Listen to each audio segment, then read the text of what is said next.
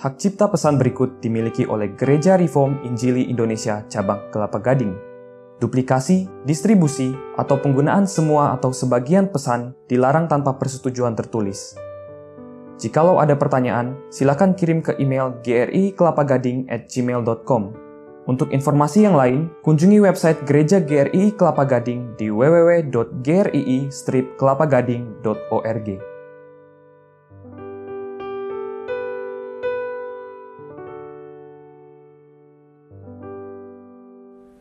Selamat pagi Bapak Ibu Saudara sekalian. Mari kita melanjutkan pembahasan dari Injil Yohanes. Injil Yohanes kita membuka pasal yang ketujuh. Kita sudah membaca dari atau sampai dengan pasal yang keenam ayat yang terakhir kita melanjutkan pasal yang ketujuh ayat yang pertama sampai dengan 13. Saya membaca bagian narator, saudara yang lagi membaca bagian kalimat langsung dari Tuhan Yesus, lalu yang perempuan menanggapi dengan kalimat langsung dari yang lain. Sesudah itu Yesus berjalan keliling Galilea sebab ia tidak mau tetap tinggal di Yudea karena di sana orang-orang Yahudi berusaha untuk membunuhnya. Ketika itu sudah dekat hari raya orang Yahudi yaitu hari raya Pondok Daun. Maka kata saudara-saudara Yesus kepadanya yang wanita,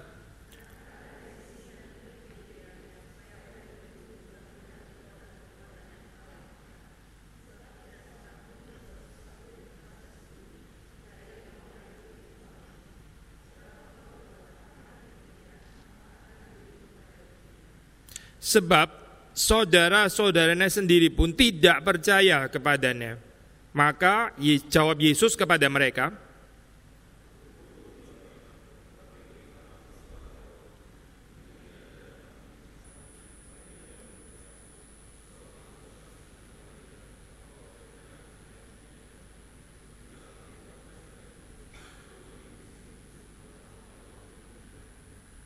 Demikianlah katanya kepada mereka dan ia pun tinggal di Galilea. Tetapi sesudah saudara-saudara Yesus berangkat ke pesta itu, ia pun pergi juga ke situ tidak terang-terangan tetapi diam-diam. Orang-orang Yahudi mencari dia di pesta itu dan berkata, dan banyak terdengar bisikan di antara orang banyak tentang dia. Ada yang berkata, ada pula yang berkata, tetapi tidak seorang pun yang berani berkata terang-terangan tentang dia karena takut terhadap orang-orang Yahudi. Mari kita berdoa, kita minta pertolongan Tuhan. Tuhan kami mohon supaya Engkau menenangkan hati dan pikiran kami sebagaimana kami datang pada saat ini kami sungguh-sungguh mengalami perhentian rohani dan ketika kami berhenti dari seluruh pekerjaan, kegiatan, kerutinan, kesibukan kami Engkau sendiri yang melayani kami Tuhan sendiri yang memberkati kami dengan firman-Mu firman yang menggerakkan kami untuk bekerja, yang menggerakkan kami untuk hidup memperkenan hati Tuhan dan mempermuliakan Kau. Kiranya Engkau melayakan hambamu, menyucikan dia dan sucikan kami semua juga dengan kuasa firman. Demi Yesus Kristus kami berdoa. Amin. Asya kita sudah membahas bagian ini ya, bagian yang penting tentang pengakuan Petrus, satu gambaran yang positif, tapi sebelumnya kita melihat gambaran yang negatif yaitu murid-murid yang mengundurkan diri di Galilea. Demikian diberikan judul LAI eh, kita membaca pasal 7 ini di dalam background itu ya saya khususnya adalah murid-murid yang mengundurkan diri di Galilea. Kita percaya saya kejadian ini seharusnya juga diketahui didengar oleh saudara-saudara Yesus ya sehingga itu memberikan satu background atau latar belakang terhadap usul yang mereka berikan kepada Tuhan Yesus. Di dalam pasal 7 ayat yang pertama bahkan dikatakan di situ bahwa ya dia tidak tidak mau tetap tinggal ya di Yudea karena orang di sana bukan saja menolak tapi bahkan berusaha untuk membunuh ya. So itu istilah orang-orang Yahudi ya di dalam penggunaan ini apa Injil Yohanes itu sudah boleh disebut terminus technicus ya satu kata yang dipakai dengan arti yang sangat khusus gitu, bukan di dalam pengertian orang Yahudi, maksudnya semua orang Yahudi, apalagi di dalam oversensitivitas kita nggak ada konteks ini sesuai by the way di Indonesia ya, apa tapi orang menafsir seperti kayak Injil Yohanes ini antisemit gitu ya, antisemit itu apa sangat mendiskreditkan the Jews gitu. Karena setiap kalian dianggap di sini musuh daripada Tuhan Yesus disebut the Jews, orang-orang Yahudi. Ya memang dia ada di sana, saya Yahudi musuhnya masa orang Jerman sama Prancis gitu ya nggak nggak masuk akal ya pasti orang Yahudi yang disebut orang mana lagi orang dia dia ada di Indonesia kalau kita punya musuh likely ya kita musuhnya orang Jakarta gitu kan ya masa orang Bangkalan di Madura kejauhan kali gitu Saudara punya musuh ya sekitar orang-orang di sini. Jadi waktu disebut di sini orang Yahudi ya, gak perlu ditafsir dengan orang-orang yang super sensitif ini post apa World War II. Sekali lagi untuk kita nggak terlalu ada isu di sini ya, tapi di dalam apa ini perdebatan dan apa ini scholarship Injil Yohanes ini at least di dalam waktu-waktu berapa puluh tahun belakangan menjadi satu gambaran yang dikembangkan seperti kayak seolah-olah Injil ini sangat antisemit begitu, apa mendiskreditkan orang-orang Yahudi which is not the case sama sekali. Mengapa? Karena istilah orang-orang Yahudi di sini disebut adalah pemimpin-pemimpin Yahudi yang membenci Yesus. Maka di sini dikatakan orang Yahudi berusaha untuk membunuhnya. The Pharisees, the scribes, orang-orang itu maksudnya dipakai istilah orang-orang Yahudi. Maksudnya bukan semua orang Yahudi, bukan. Murid-muridnya Yesus pun juga adalah orang-orang Yahudi begitu kan. Jadi ini bukan tentang satu kedengkian Yohanes anti terhadap orang-orang Yahudi agak nggak masuk akal dia sendiri juga orang Yahudi gitu kan. Tapi di dalam pengertian bahwa ada sekelompok orang yang memang punya power gitu ya, punya kuasa. Orang-orang itu berusaha untuk membunuh Yesus. Sudah perhatikan di dalam bagian ini ya, ada tarik ulur di dalam pelayanan. Satu bagian yang penting ya saya apa? Karena kalau kita nggak mengerti bagian ini seperti kayak kita jadi satu sisi. Misalnya saya di dalam pelayanan eh, kita sering kali mendengar penekanan ya. Kita mesti terus apa mencintai mengasihi tanpa batas tanpa tanpa menyerah tanpa apa itu pokoknya terus begitu ya dalam pengertiannya seperti itu jangan lupa saya di dalam Alkitab ada ayat-ayat yang lain seperti jangan membuang mutiara kepada babi begitu misalnya ini yang gak berbenturan dengan ayat yang tadi kita ngomong. Lalu di ini Yesus tidak mau tetap tinggal di Yudea. Karena orang-orang Yahudi berusaha untuk membunuhnya. Tidak tetap mau tinggal di Yudea. Penarian diri. Kita nggak bisa bilang kurang berkorban dong kayak begini. Give up dong. Ini nggak punya perseverance of the saints atau bagaimana saya nggak ada urusannya saya dengan itu. Ini bicara tentang bijaksana di dalam pelayanan ya tarik ulur ya orang nggak menerima, bahkan mau membunuh dia, dia tidak mau tetap tinggal di Yudea.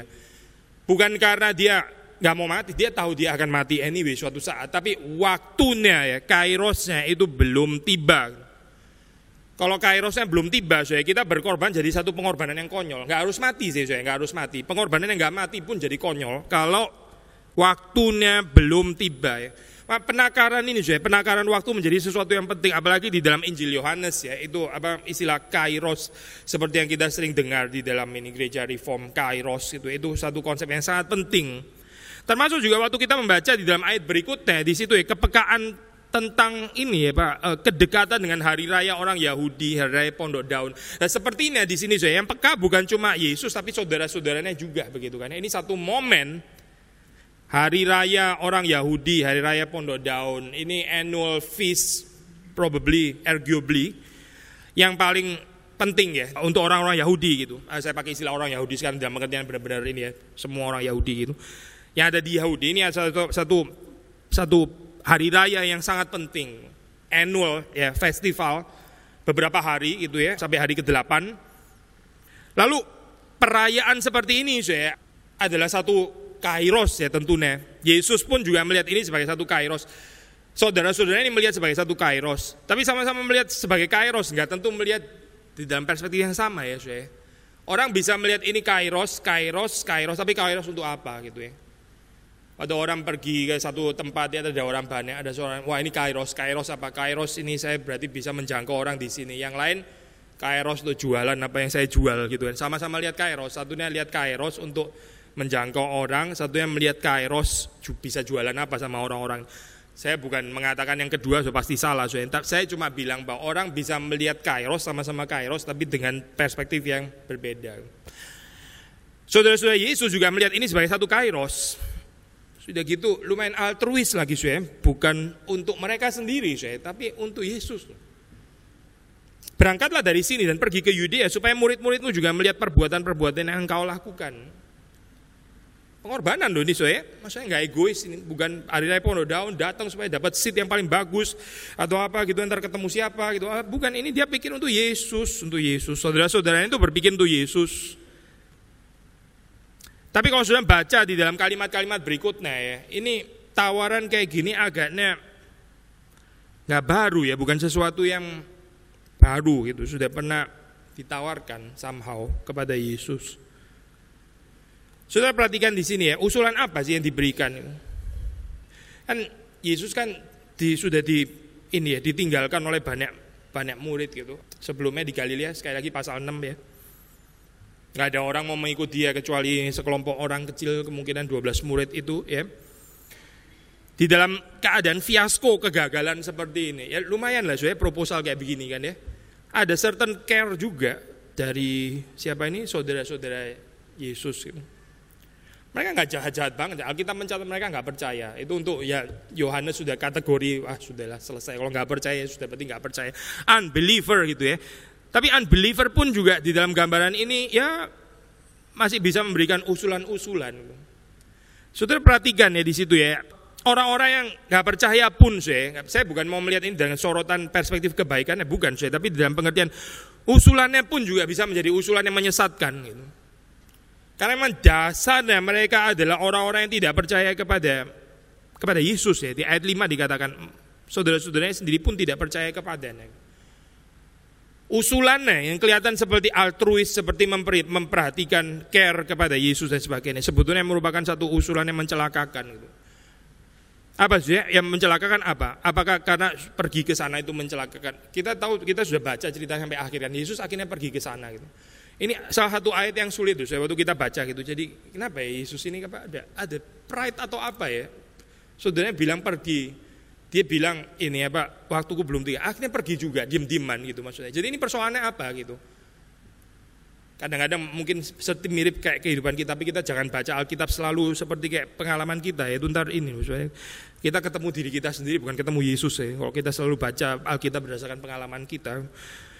Di dalam pengalaman kita kan memang sering saya orang lain mungkin lebih muda atau apa gitu ya. Sudah itu perempuan lagi misalnya disuruh-suruh itu apa, apa, kita kayaknya waduh ini nggak bener nih ini saya lebih ini disuruh-suruh. Akhirnya setelah dia nggak ada ya kita kerjain juga. Tapi kalau bisa dia jangan tahu gitu ya karena itu mengurangi dignitas gitu sama. Hamba Tuhan juga bisa ada gitu nih saya disuruh-suruh-suruh sama jemaat gitu ya suruh-suruh enggak enggak hamba Tuhan pemimpin soalnya. Nggak bisa didikte kayak begini saya pikir-pikir lagi benar juga ya dia ngomong. Akhirnya kerjain juga, tapi dia jangan sampai tahu gitu ya. Karena malu loh kalau dia tahu. Soalnya dia yang suruh-suruh soalnya. Ntar dikirain saya jongos lagi gitu kan. Kalau kita terapkan pembacaan kayak begini di sini, saya Yesus juga mirip dong kayak gini. Yesus juga gimana sih? Gak mau didikte gitu. Jadi persoalannya karena dia mau menyatakan sebagai Tuhan yang gak mau didikte. Bukan itu, saya bukan. Sama sekali bukan itu. Gak ada urusannya dengan ini. Kalau saudara masih mempertanyakan humility-nya Yesus, saya pikir kita nggak ngerti inkarnasi kali ya. Yesus nggak ada isu sudah dengan pride, betul-betul nggak ada isu dengan pride. Dia nggak ada isu bahwa dia kurang humble, nggak mau dengerin orang lain dan sebagainya. Bukan itu saya. Ini seperti yang kita baca dalam bagian ini. Sekali lagi persoalan itu persoalan satu tadi saya sudah antisipasi persoalan kairos, persoalan waktu ya. Tapi nanti kita bahas lagi dalam ayat itu. Kedua saya, nah ini yang kita mau tekankan atau yang kedua ini sebenarnya yang pertama secara urutan ya. Kalau sudah baca di dalam ayat yang ketiga ya, saya ulang lagi ya kalimat ini. Berangkatlah dari sini dan pergi ke Yudea supaya murid-murid itu juga melihat perbuatan-perbuatan yang engkau lakukan. Melihat perbuatan-perbuatan yang engkau lakukan. Ini sangat Yohanin dosa istilah ini ya. Melihat perbuatan-perbuatan yang engkau lakukan. Di dalam bahasa Yohanes ya, melihat karya Kristus itu sama dengan melihat Kristus sama dengan melihat Bapa sama dengan percaya. Melihat perbuatan-perbuatan yang engkau lakukan. Yesus sendiri pernah bilang, kalau nggak percaya kepadaku, setidaknya percayalah kepada perbuatan-perbuatan yang kulakukan. Ini saudara-saudara supaya melihat perbuatan-perbuatan yang engkau lakukan. Tapi melihat dalam pengertian gimana? Saya melihat apa? Melihat sih melihat, melihat dengan perspektif bagaimana? Nah kalau sudah membaca di dalam ayat keempat, sudah mengetahui apa yang dimaksud oleh saudara-saudaranya. Sebab tidak seorang pun berbuat sesuatu di tempat tersembunyi. Jika ia mau diakui di muka umum. Jikalau engkau berbuat hal-hal demikian, tampakkanlah dirimu kepada dunia. Show off gitu loh, tunjukkanlah dirimu kepada dunia, pamerkanlah. Gak baru kan saya, ini sudah pernah didengar Yesus kapan? Ya waktu pencobaan oleh iblis itu. Lu lompat aja dari ini di Yerusalem itu kan kota penting Yerusalem, lompat dari situ, buang dari bait Allah gitu ya. Terus habis itu setelah itu ditopang oleh malaikat-malaikat. Show off dong. Sampai sekarang Zwe, kekristenan masih ada pencobaan ini dan banyak orang Kristen masih nggak belajar, masih nggak belajar.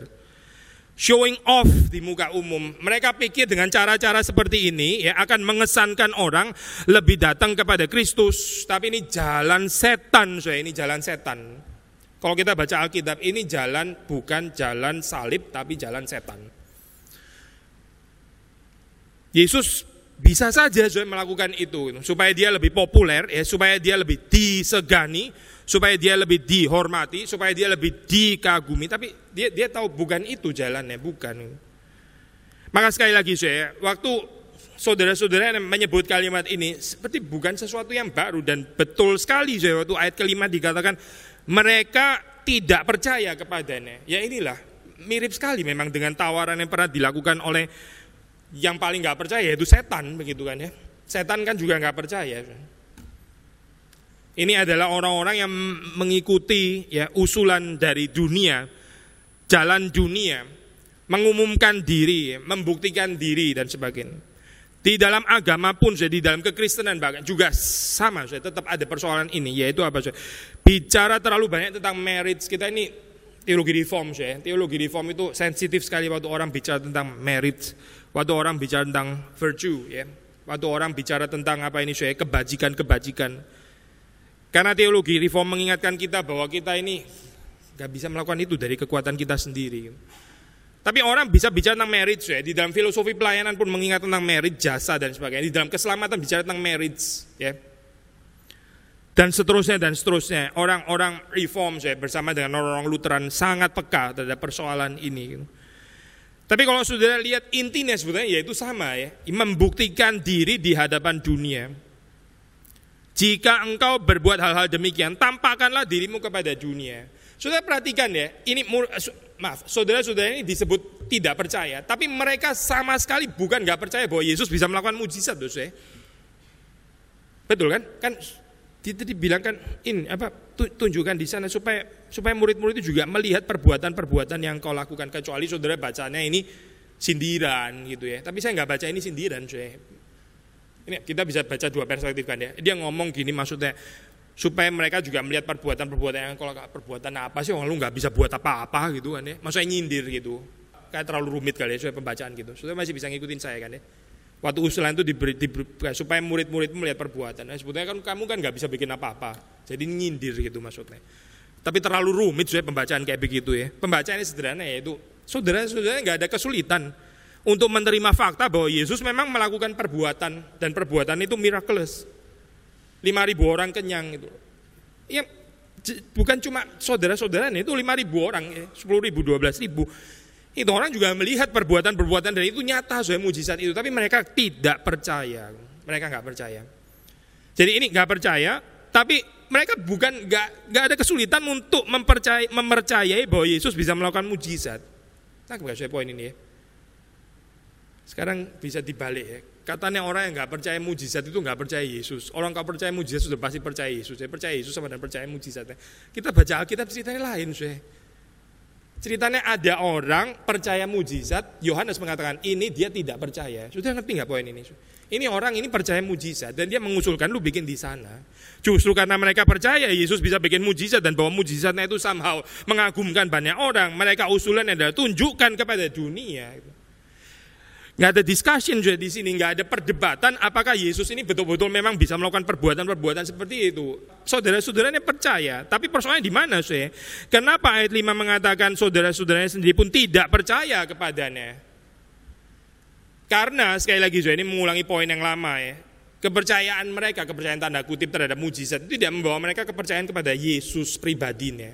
Mereka nggak pernah percaya kepada pribadi Yesus. Tapi nggak ada persoalan bagi mereka bahwa Yesus bisa melakukan mujizat dan bahwa mujizat itu betul asli dari Yesus. Nggak ada persoalan, saya mereka percaya itu. Tapi Alkitab mengatakan mereka tidak percaya, saya tidak percaya. Rumit deh, saya kalau baca Alkitab, bukan rumit, saya kita yang kusut di sini. Makanya jadi kayak rumit. Alkitab sederhana sekali. Yang rumit itu di sini sebetulnya. Mesti diurai pelan-pelan gitu ya. Karena saking rusaknya saya pikiran manusia. Sekali lagi saya, Yohanes menyebut saudara-saudaranya itu tidak percaya. Dan ketidakpercayaan mereka, mereka propose pencobaan seperti yang pernah diajukan oleh si setan itu ya, iblis waktu mencobai Yesus. Persoalannya di mana saya? Karena ini menggunakan cara dunia di dalam ketidakpercayaan mereka. Tampakkanlah dirimu kepada dunia. Kita nggak dipanggil loh saya menampakkan diri kepada dunia. Kalimat ini aja sudah keliru ya. Kalau sudah melihat di dalam Yohanes ya, strukturnya itu struktur paling besarnya itu dibagi dua bagian saya. Pertama itu pelayanan pada publik ya, public ministry.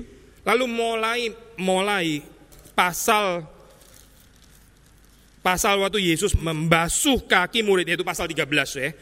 Pasal 13 kalau sudah membaca itu mulai masuk kepada pelayanan secara khusus kepada kelompok yang kecil 12 murid. Jadi public ministry terus kemudian kepada 12 murid nih. Jadi dari pelayan kepada banyak orang, terus pelayan kepada orang-orang yang khusus. Gitu. Biasanya kan kita pikir terbalik ya. Kita mulai pelayanan KTB 2, 3 orang cuma lama-lama terus jadi KKR besar gitu kan ya. Yesus terbalik loh saya. Dia mulai dari pelayanan besar ya. Setelah dia mulai pelayanan kecil. Ini struktur saya di dalam Alkitab itu seperti kita sering kali katakan, sering kali menemukan satu message ya. Kita bisa belajar dari struktur itu message-nya apa sebetulnya gitu. Berarti ini ada pilihan saya ini meng mengonfirmasikan ayat yang terkenal itu banyak yang dipanggil sedikit yang dipilih. Nah, Pak saya. Pertama, ya sudah pernah dinyatakan itu, tapi kemudian akhirnya orang-orang tertentu yang mengerti itu. Yesus nggak ada ambisi dari kecil bagaimana menjadi besar, kebalik dia sudah besar duluan saya. Sebelum turun pun sudah maha, maha besar, sudah dari atas dia Allah. Lalu dia masuk ke dalam dunia ini berarti mempersempitkan sebetulnya kan inkarnasi itu ya di dalam tubuh yang terbatas dan sebagainya. Jadi sekali lagi saya, tampakkanlah dirimu kepada dunia. Maksudnya apa saya? Maksudnya apa? Kita bisa pakai berbagai macam alasan teologis lah, termasuk dengan kalimat-kalimat Alkitab seperti kita mesti menerangi dunia lah, menggarami dunia, menjadi kesaksian bagi dunia. Tapi mungkin jauh di dalam hati kita, kita tuh sebenarnya cuma mau pamer itu aja gitu. Nah, bahasa poin ini ya. Sekali lagi ya, bilangnya kalimat kita mesti mengharami dunia dong nggak bisa cuma kelapa gading mesti kita mesti banyak orang dan sebagainya. Ini intinya itu ya di dalam hati kita yang paling dalam kita mau pamer gitu. Jadi nggak jujur saya kalimat mengharami dunia itu itu nggak jujur sebetulnya. Saya bukan mengatakan orang yang mengatakan kalimat pasti semuanya nggak jujur. Bukan loh saya kita introspeksi sendiri saja. Ini untuk kita kok ini khotbah untuk kita gitu. Kalau bukan untuk saudara saudara cek diri saya nggak begitu. Ya sudah lewat berarti ya tapi berbahagialah orang yang bisa dengar khotbah dengan clear conscience gitu, tanpa harus apa melakukan theological justification terhadap dosa-dosa dan kelemahan kita.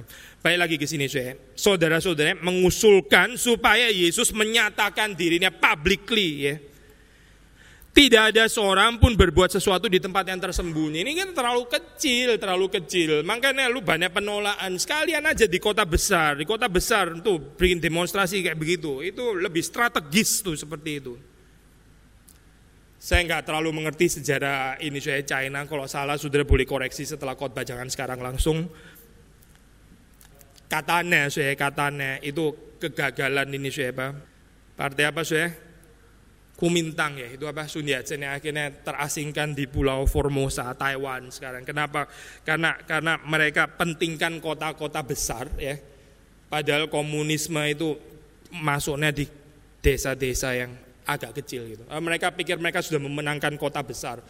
Sudah cukup gitu ya kota-kota besar. Akhirnya jatuh satu persatu karena geriliannya pakai kota-kota kecil, kota kecil lama-lama berhasil di kota besar juga. Akhirnya mereka yang terusir sampai kepada Taiwan. Ini sejarah saya. Bukan Alkitab, ini sejarah ya. Kita pikir kita tangkap yang paling penting, yang paling ini, yang paling pintar, yang paling apa nanti terus kemudian yang kecil-kecil dimenangkan oleh orang yang lain, saya. Lalu terus kita kaget sudah nggak bisa saing lagi. Ini bukan Alkitab loh, saya. Ini ini ini bijaksana dari sejarah ya, bijaksana dari sejarah.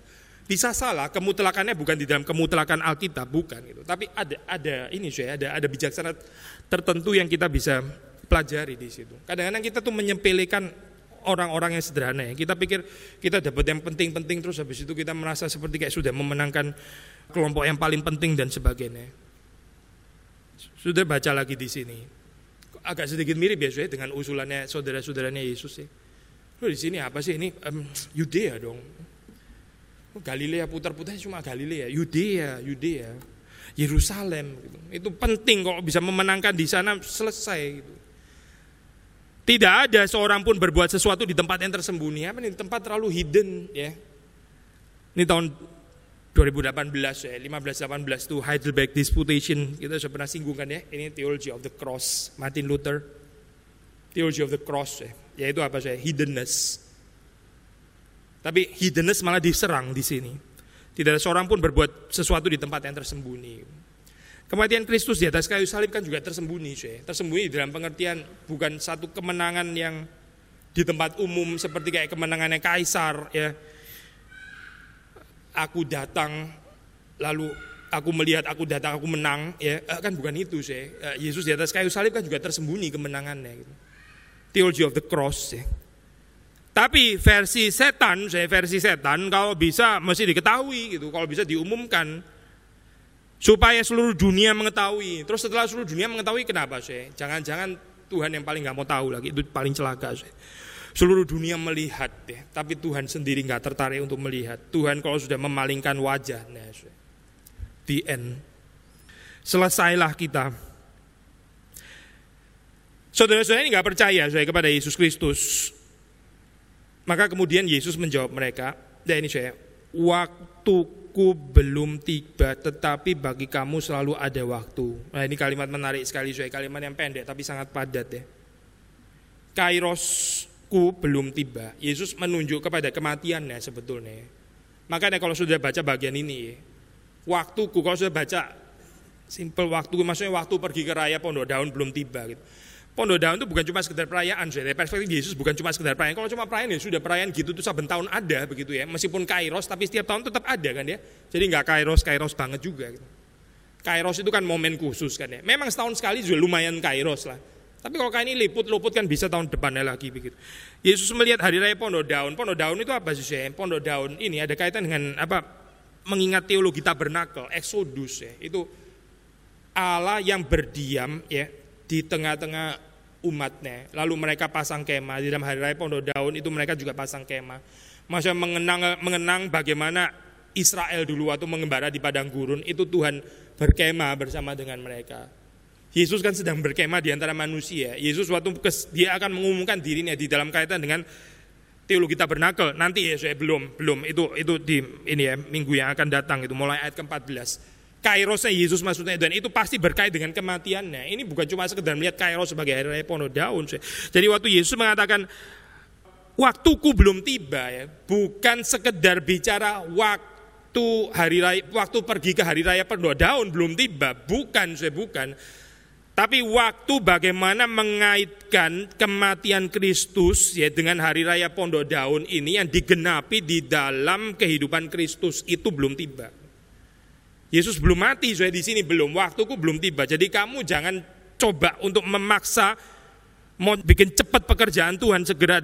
Itu semua ada waktunya, saya ada kairosnya. Kita nggak ada gunanya untuk ini apa mempercepat seperti itu dan peribahasa Italia olive itu ya. Kalau kalau kalau kamu tarik ya nggak akan bikin cepat dia jadi lebih apa itu berbuah gitu.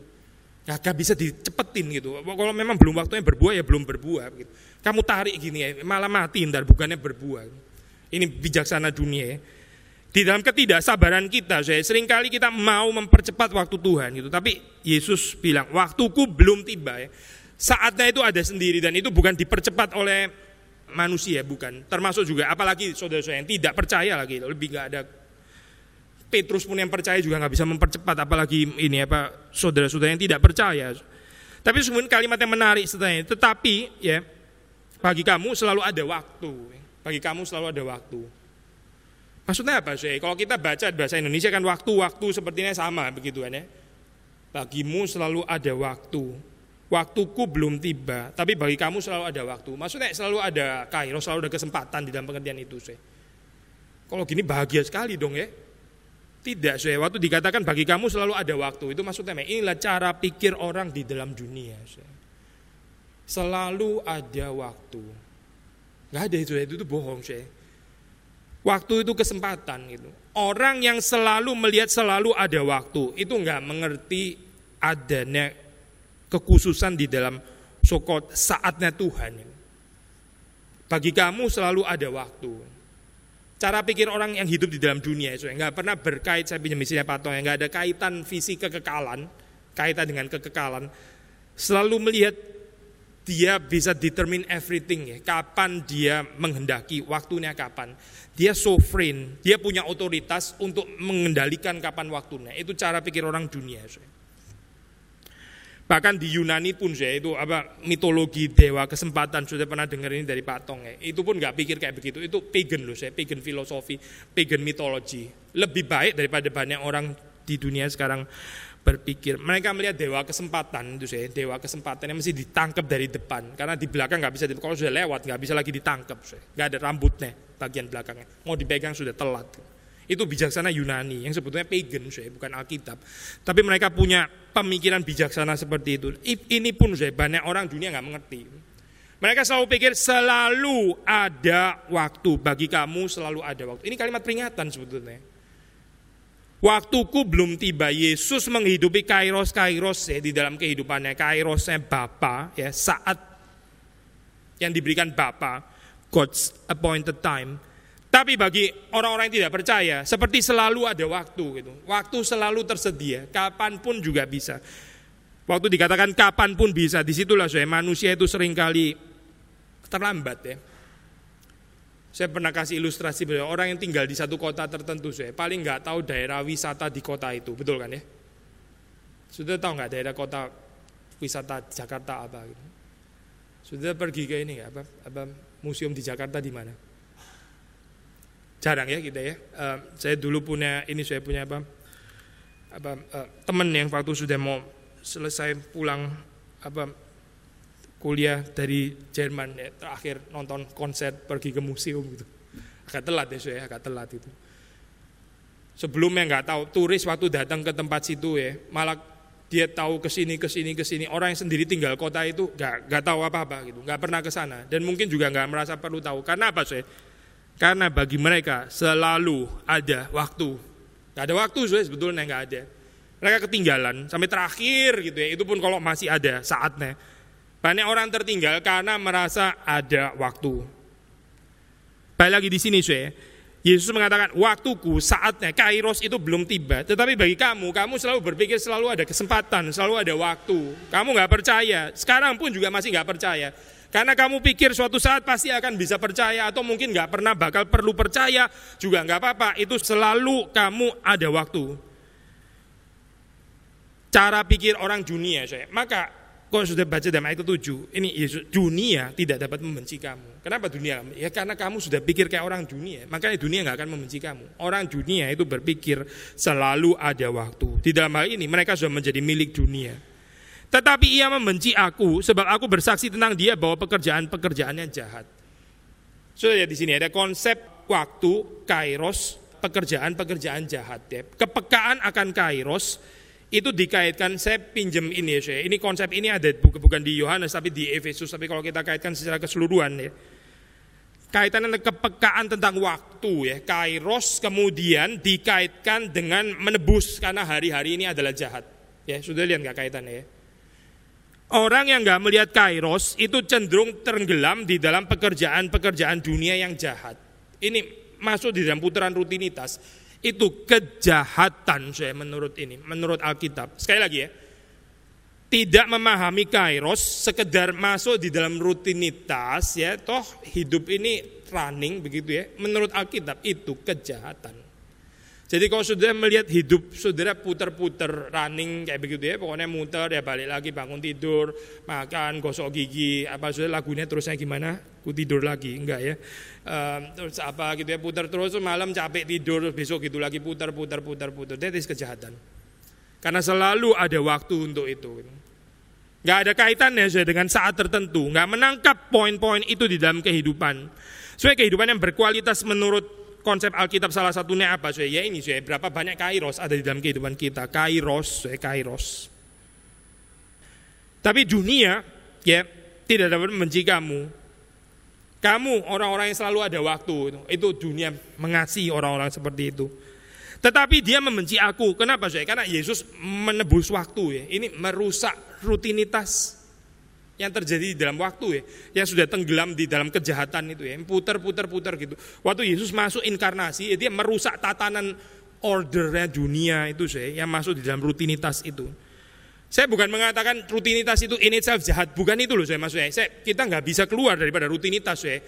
Maksudnya bagaimana saya keramas jadi tiga bulan sekali supaya ada kairos gitu. Ya bukan itu kan maksudnya. Gosok gigi jadi jangan cuma gosok gigi biasa. Bikin lebih keras supaya gigi satu copot supaya menjadi kairos gitu kayaknya. Setiap hari ganti yang copot yang mana. bukan itu saya, bukan itu. Tapi di dalam pengertian waktu kita nggak sadar masuk di dalam rutinitas waktu ya terus nggak ada kairos di dalam kehidupan kita, nggak ada kesempatan yang kita tangkap. Semuanya seperti kayak berjalan secara kronologis biasa gitu ya. Nah itulah saya yang yang dunia mencintai. Sebaliknya saya waktu Yesus masuk ke dalam dunia, dia membongkar, dia membobol ya, persoalan ini saya gambaran dunia yang masuk di dalam rutinitas yang pekerjaannya jahat ya. Yang selalu lihat selalu ada kesempatan. Ini mengganggu saya, mengganggu. Yesus bilang, "Pergilah kamu ke pesta itu." Aku belum pergi ke situ karena waktuku belum genap. Pergilah kamu ke pesta itu. Kamu pergi ke pesta itu pun tetap jadi rutinitas biasa, pondok daun, ya, tabernakel. Padahal ada sesuatu kan, something ya. Ini mengenang masa lampau, bagaimana Tuhan hadir di tengah umatnya. Lalu di sini Yesus yang mengenang tabernakel ini kan momen, saya sebetulnya kan ya. Momen di mana Yesus menjadi penggenapan daripada tabernakel. Tapi mereka nggak melihat itu anyway. Jadi mereka melihat pondok daun yang saben saben ini. Saben tahun apa ini saya ulang-ulang ya itu ini saya di bahasa Jerman ada lagu Natal ini saya Pak, judulnya Alle Jahre wieder, Alle Jahre wieder. Se, se, setiap tahun lagi ya. Saya kadang-kadang joking sama mereka, bukan Alle Jahre wieder, Alle Jahre schon wieder. Schon wieder itu lagi-lagi datang, lagi-lagi datang. Setiap tahun datang lagi, datang lagi. Maksudnya muak gitu ya dengan ini ya, dengan dengan Natal yang terus datang saben saben tahun itu. Jadi jadi jadi rutinitas, jadi klise dan sebagainya. Ini juga bisa saya pon hari raya pondok daun. Mereka datang lagi ke situ ya tahun lalu sudah datang. Tapi bisa kita bikin ilustrasi-ilustrasi dalam kehidupan kita. Saya sudah datang waktu sekarang ini gantian, seperti kayak memberi kesempatan kepada orang lain gitu ya, hatinya luas dan sebagainya. Tapi mungkin sama, saya sama berpikir seperti ini nggak menangkap kesempatan. Pergilah kamu ke pesta itu. Aku belum pergi ke situ karena waktuku belum genap. Demikian katanya kepada mereka dan ia pun tinggal di Galilea. Ya. Jadi ada perbedaan saya antara Yesus dengan saudara-saudara yang nggak percaya. Yesus seperti nggak pergi di sini, at least sampai pada ayat ini ya. Saudara-saudaranya yang, di, yang pergi, tapi di dalam kepergian mereka tetap nggak menangkap kairos. Buat mereka hari raya Pondok Daun ya itu setiap tahun kayak begitu, ulang-ulang kayak begitu. Tetapi saudara-saudara Yesus berangkat pergi ke pesta, ia pun pergi juga ke situ, tidak terang-terangan tetapi diam-diam. Tadi saya bilang kan ya, kita nggak bisa baca ayat ini dari perspektif Yesus ini gengsi lah, nggak mau didikte oleh saudara-saudaranya, mentang-mentang dia Tuhan jadi mesti sovereign sendiri, nggak boleh dikasih tahu orang lain gitu. Kalau hamba Tuhan menghayati kayak begini ini kacau banget ya kacau banget ini apa um, ini one way traffic selalu kita yang ngomong mereka nggak pernah boleh ngomong kepada kita gitu uh, karena Yesus pun juga kayak begini gitu. dia selalu yang ngomong selalu orang lain yang taat jadi orang lain nggak pernah bisa kasih tahu dia karena posisinya bukan di situ Kacau balau saya pembacaan kayak begini. Kata kuncinya bukan di situ saya, bukan di dalam perspektif pride, gengsi, dignitas, sovereignty dan sebagainya. Sovereignty Yesus pasti ada saya, tapi bukan itu yang mau ditonjolkan oleh Yohanes. Tapi kata kuncinya ada di dalam kalimat tidak terang-terangan tetapi diam-diam. Ini yang menciptakan kontras dengan usulan tadi. Saya baca sekali lagi usulannya.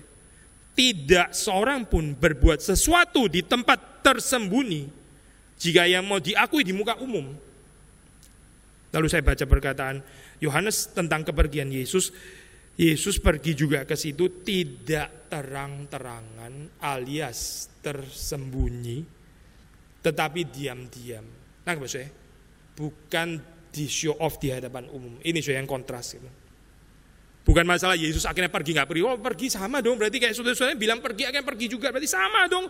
Nggak sama, saya nggak sama. Nggak samanya di mana? Karena saudara-saudaranya bilang silakan mengumumkan diri di sana. Tunjukkan dirimu publicly. Tetapi Yesus tidak terang-terangan. Tetapi diam-diam. Hiddenness. Ini teologi of the cross. Ketersembunyian. Ketersembunyian. Yesus bukan datang ke sana untuk kemudian apa itu saya memopulerkan dirinya sendiri karena sudah gagal ya, maka mesti berjuang supaya berhasil di tempat lain. Ya sudah di situ gagal itu too bad for you sekarang di sini mesti berhasil lalu coba lagi supaya di sini terjadi penerimaan tidak dia tidak dengan terang-terangan tetapi diam-diam. Bagaimana supaya kita menghayati ayat ini ya untuk gereja gitu untuk untuk kekristenan? Apa itu artinya? Tidak terang-terangan tetapi diam-diam. Ya. Ini rentan loh, saya kalimat ini bisa disalah mengerti lagi. Bagaimana kita sebagai gereja, sebagai orang Kristen menjadi saksi tidak terang-terangan tetapi diam-diam. Kalau saudara salah baca bisa betul-betul diam loh saya. Nah, kita bilang diam-diam, makanya saya diam. Lu Kristen nggak? Diam-diam toh mestinya kan? Diam-diam sama diam agak lain kali ya saya. Diam-diam itu lebih banyak diam ya, tapi diam itu lebih lebih parah daripada diam-diam. Bahasa Indonesia, ini persoalan bahasa Indonesia kayak begini. Diam-diam itu maksudnya bukan dengan spirit membanggakan diri, tetapi diam-diam. Bukan berarti, saya, bukan berarti ya kita harus selalu di tempat yang kecil, di tempat yang terkurung. Tapi ini ini lebih merupakan spirit hati, spirit hati. Sudah ditaruh Tuhan di tempat mana pun, ada orang ditaruh tempatnya tinggi sekali, seperti kayak di atas gunung. Ada orang ditaruh di lembah, ada orang mungkin ditaruh di selokan deh Solokan, saya apa, orang nggak bisa lihat karena diselokan gitu ya. Ditaruhnya Tuhan di situ. Setiap orang bersaksi di dalam tempatnya masing-masing itu non isu saya mau di atas gunung, di lereng, di lembah, di selokan dan sebagainya. Ada persoalan saya di situ. Tapi bagaimana di situ kita menyaksikan Tuhan dan waktu menyaksikan Tuhan bukan dengan spirit meneriakkan diri, bukan. Bukan dengan spirit untuk membangga-banggakan kebesaran sendiri. Lihatlah orang-orang Kristen yang paling berhasil bisnis saja, eh, orang-orang yang paling berhasil bisnis. Orang Kristen kan Calvinis kan, balik lagi ke situ lagi, saya. Balik lagi ke cerita sukses lagi. Kita ini bukan penganut prosperity teologi, tapi dalam banyak hal kita bisa masuk ke prosperity teologi dengan cara yang lain, saya. Bukan dengan mengajarkan percayalah Yesus dapat kekayaan, bukan. Tapi ini saya menurunkan cerita-cerita kesuksesan. Lihatlah orang yang paling sukses, paling berhasil, paling nggak korupsi, paling integritas siapa? Orang Kristen kan ya, orang Kristen terakhir terus kemudian dengan orang Kristen, wah, gini kejadiannya goncang kita. Nggak boleh dong ini. Ini pasti hoax gitu kan ya. Ha, nggak bisa ini, nggak, cerita ini nggak, nggak, nggak fit di dalam gambaran kita. Kan orang Kristen harus suci, harus integritas sampai.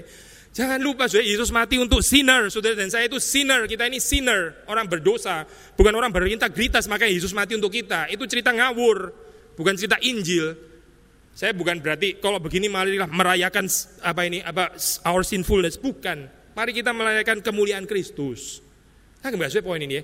Kemuliaan Kristus, ketidakberdosaan Kristus, bukan ketidakberdosaan orang Kristen, saya nggak ada itu. Bukan integritasnya orang Kristen. Mari kita menaikkan integritasnya Yesus, bukan integritasnya pejabat Kristen, bukan. Bukan integritasnya bisnismen Kristen, bukan. Bukan integritasnya hamba-hamba Tuhan Kristen. Mari kita menaikkan integritas Yesus, solus Kristus. Ini 2018 masih ngomong solus Kristus ya. Solus Kristus yaitu solus, yaitu cuma Kristus. Jangan tambah yang lain-lain, saya nggak ada itu yang lain. Siapa pun nggak berhak untuk dijejer bersama dengan Kristus karena kita bicara solus Kristus kan. Maka sekali lagi saya, ini saya tidak terang-terangan tetapi diam-diam, diam-diam. Kita nggak menonjolkan cerita keberhasilan. Gitu. Yesus datang ke ini apa ada pondok daun ya. Siapa di sini yang pernah melihat saya melakukan mujizat 5000 orang kenyang gitu kan? Siapa di sini? Ayo coba angkat tangan. Tahu ya? Tahu ya siapa saya ya? Gitu saya. Anak-anak saya, anak-anak. Kalau gereja kayak begini ya, kita jadi gereja anak-anak loh, betul. Gereja anak-anak. Gereja yang sangat immature. Yang nggak mengerti jalan salib. Yesus tidak dengan terang-terangan, diam-diam. Lalu keluar juga, saya kuasa kesaksian itu keluar juga. Itu itu Bapak ya yang yang mengumumkan. Pasif, saya pasif. Gak dicegah ya, gak dicegah. Seperti waktu Yesus dibaptis. Inilah anakku yang kukasih. Itu kan diperdengarkan. At least menurut versi ini ya, Matius ya. Kalau sudah baca dalam versi yang lain lebih sifatnya hidden gitu, intimate antara Yesus, the Son and the Father. Tapi dalam Matius at least kan diumumkan. Waktu diumumkan ya, kan bukan Yesus mengumumkan dirinya sendiri kan ya. Pasif, tapi waktu diumumkan Yesus juga nggak mencegah. Yesus nggak bilang terus ya, gak usah, gak usah, gak usah ngomong kayak gitu. gitu. Enggak juga saya. Karena pasif diterima itu kalau Bapak yang mengumumkan, ya sudah urusannya Tuhan gitu, itu urusannya Bapak. Ya. Tapi dia sendiri saya tidak pernah mengumumkan itu ya dengan dengan dengan showing off, tetapi tidak dengan terang-terangan, tetapi diam-diam. Maka ayat ke-11 ya, kalau sudah melihat itu ada ya kesaksian, meskipun kesaksiannya kontroversial. Ada yang seperti mencari orang Yahudi mencari di pesta berkata, di manakah dia? Ini orang-orang Yahudi, di manakah dia?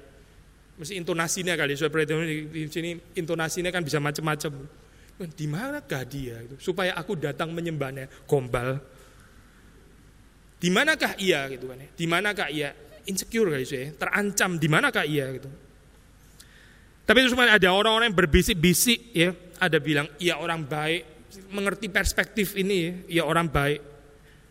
Ada pula yang berkata tidak, ia menyesatkan rakyat, nih kontroversial sih. Ada yang dapat berkat, ada yang annoyed, ada yang menganggap ini penyesat dan sebagainya dan sebagainya.